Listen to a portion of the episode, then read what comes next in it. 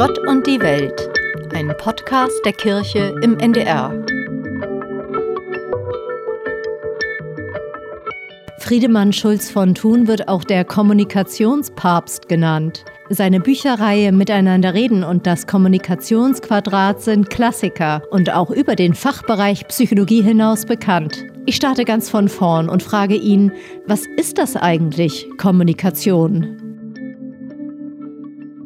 Miteinander reden, so wie wir jetzt, vielleicht einander erreichen, vielleicht sich miteinander verständigen, sodass etwas Gutes dabei herauskommt, vielleicht, dass Konflikte auch gelöst und entschärft werden, vielleicht, dass wir zu zweit schlauer sind, als jeder im Einzelnen gewesen wäre in seinem stillen Kämmerlein.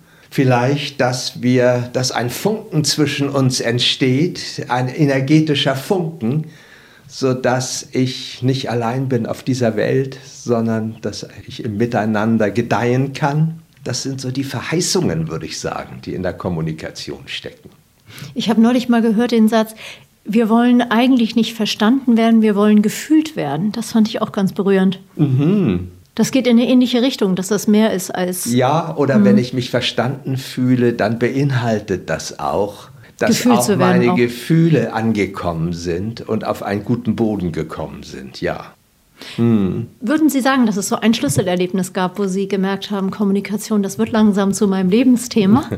Nein, das war eine schleichende Entwicklung. Das Thema ist auf mich zugekommen. Äh, mein Professor hat gesagt, du solltest über Verständlichkeit promovieren. Das ist alles so schwer verständlich, was man da lesen kann in der Wissenschaft und auch in den äh, Hausratspolicen und so weiter.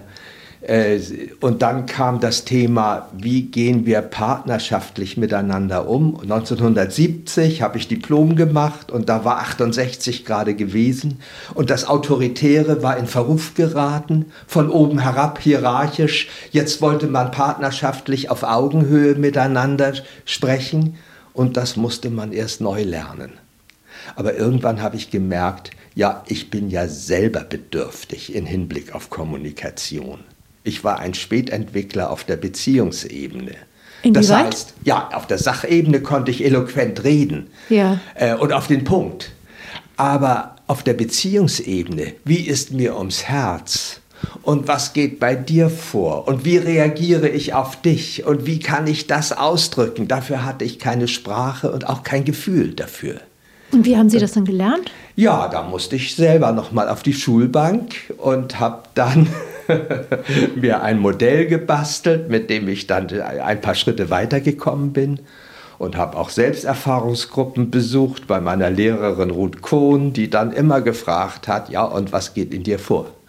Und aha, jetzt musste ich plötzlich den inneren Menschen aufsuchen, der in mir wohnt und dort sein Wesen treibt und manchmal auch sein Unwesen. Und das war doch von Haus aus schwerfällig gewesen. Okay, das heißt also, weil Sie werden ja so der Kommunikationspapst genannt. Ja. Und äh, dann sehen Sie sich trotzdem selber auch als Lernender.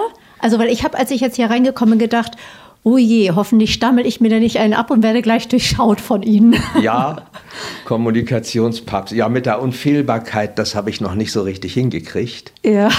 Und würde auch sagen, ich bin immer nicht nur der große Meister, sondern immer auch ein betroffener Suchender, ein fortgeschrittener Lehrling.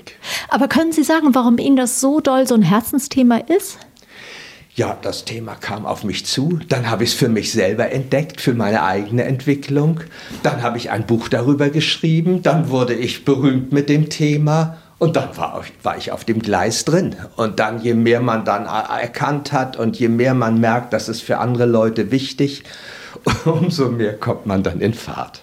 Sie arbeiten jetzt ja schon seit Jahrzehnten an diesem Thema. Haben Sie das Gefühl, dass sich unser Kommunikationsverhalten geändert hat in der letzten Zeit oder in den letzten Jahren? Oh ja, viele verschiedene Tendenzen, die da durcheinander wuseln. Unsere Kommunikation ist subjektiver geworden. Reporter werden nicht nur gefragt, was sie zu berichten haben, sondern was das mit ihnen gemacht hat und wie es ihnen geht. Ja. Und von Politikern erwartet man auch, dass sie authentisch sind als Mensch und nicht nur steile Thesen verkünden. Also es ist subjektiver geworden. Männer und Frauen haben sich mehr aneinander angenähert. Heutzutage ja. sind auch, gibt es auch Männer, die empathisch sind und die selbstreflexiv sind. Und es gibt Frauen, die sind abgrenzungsfähig und können deutlich Nein sagen und können sich durchsetzen. Also das Männliche und das Weibliche ist aufeinander zugekommen. Ist das kein Erfolg? Das also, finde ich eine gute Entwicklung. Ja. Eine sehr gute Entwicklung. Ja. ja. ja. Dann ist es nicht so, wenn Sie in die Welt gucken, dass Sie immer denken, oh Gott, die haben ja noch immer noch nichts dazu gelernt. Solche Momente gibt es natürlich auch. Und in Zeiten zunehmender Polarisierung gibt es auch eine zunehmende Verächtlichkeit.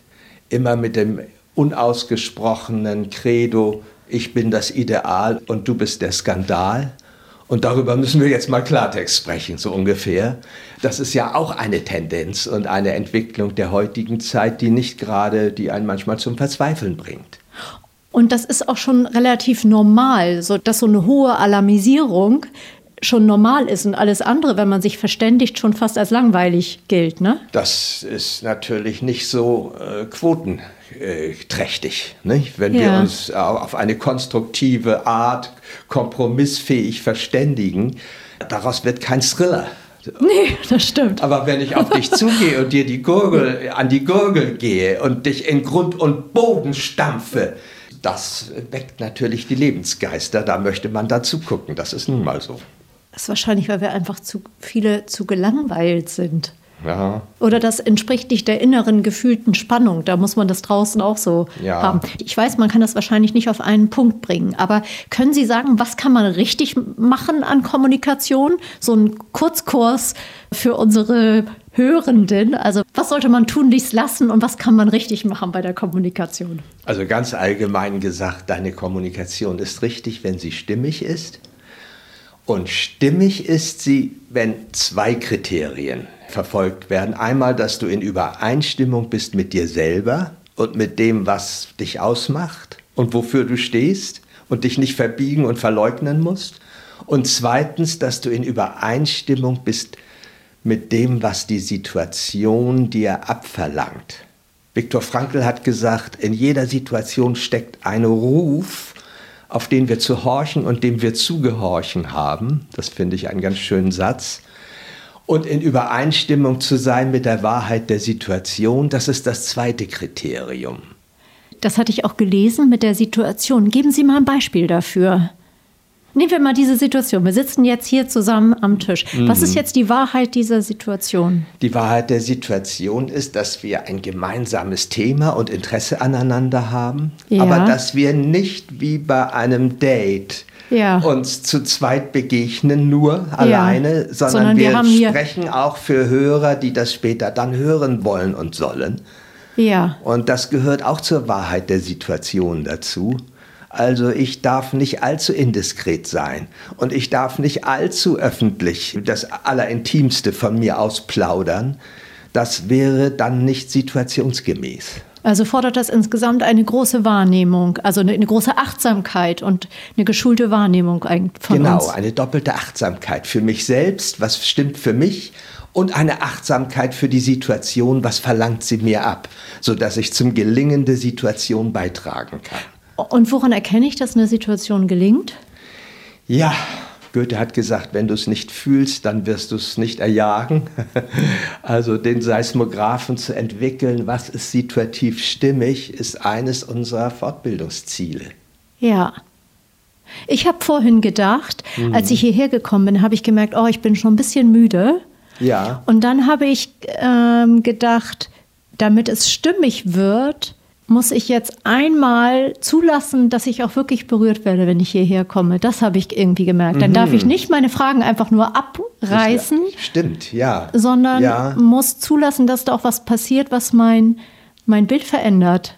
So. Mhm, damit sie voll in der Situation dann auch vertreten sind. Ja, oder damit wir, also mit, Mit auch was. ganzem Herzen und mit ganzem Verstande, ja. Ja, aber auch damit, damit wir auch was davon haben, weil das Leben ist ja auch irgendwann vorbei. Mhm. So. Und dann ist es ja eigentlich schön, wenn das was war, was irgendwie auch berührt hat, eigentlich. So, so rum habe ich das Mhm, Okay. gedacht. Ja. Sie haben mal darüber gesprochen, dass ein, eine Bibelstelle aus dem Korintherbrief, dass die ganz wichtig ist für Sie. Wenn ich mit Menschen und mit Engelszungen redete und hätte der Liebe nicht, so wäre ich nur ein klingendes Erz oder eine tönende Schelle.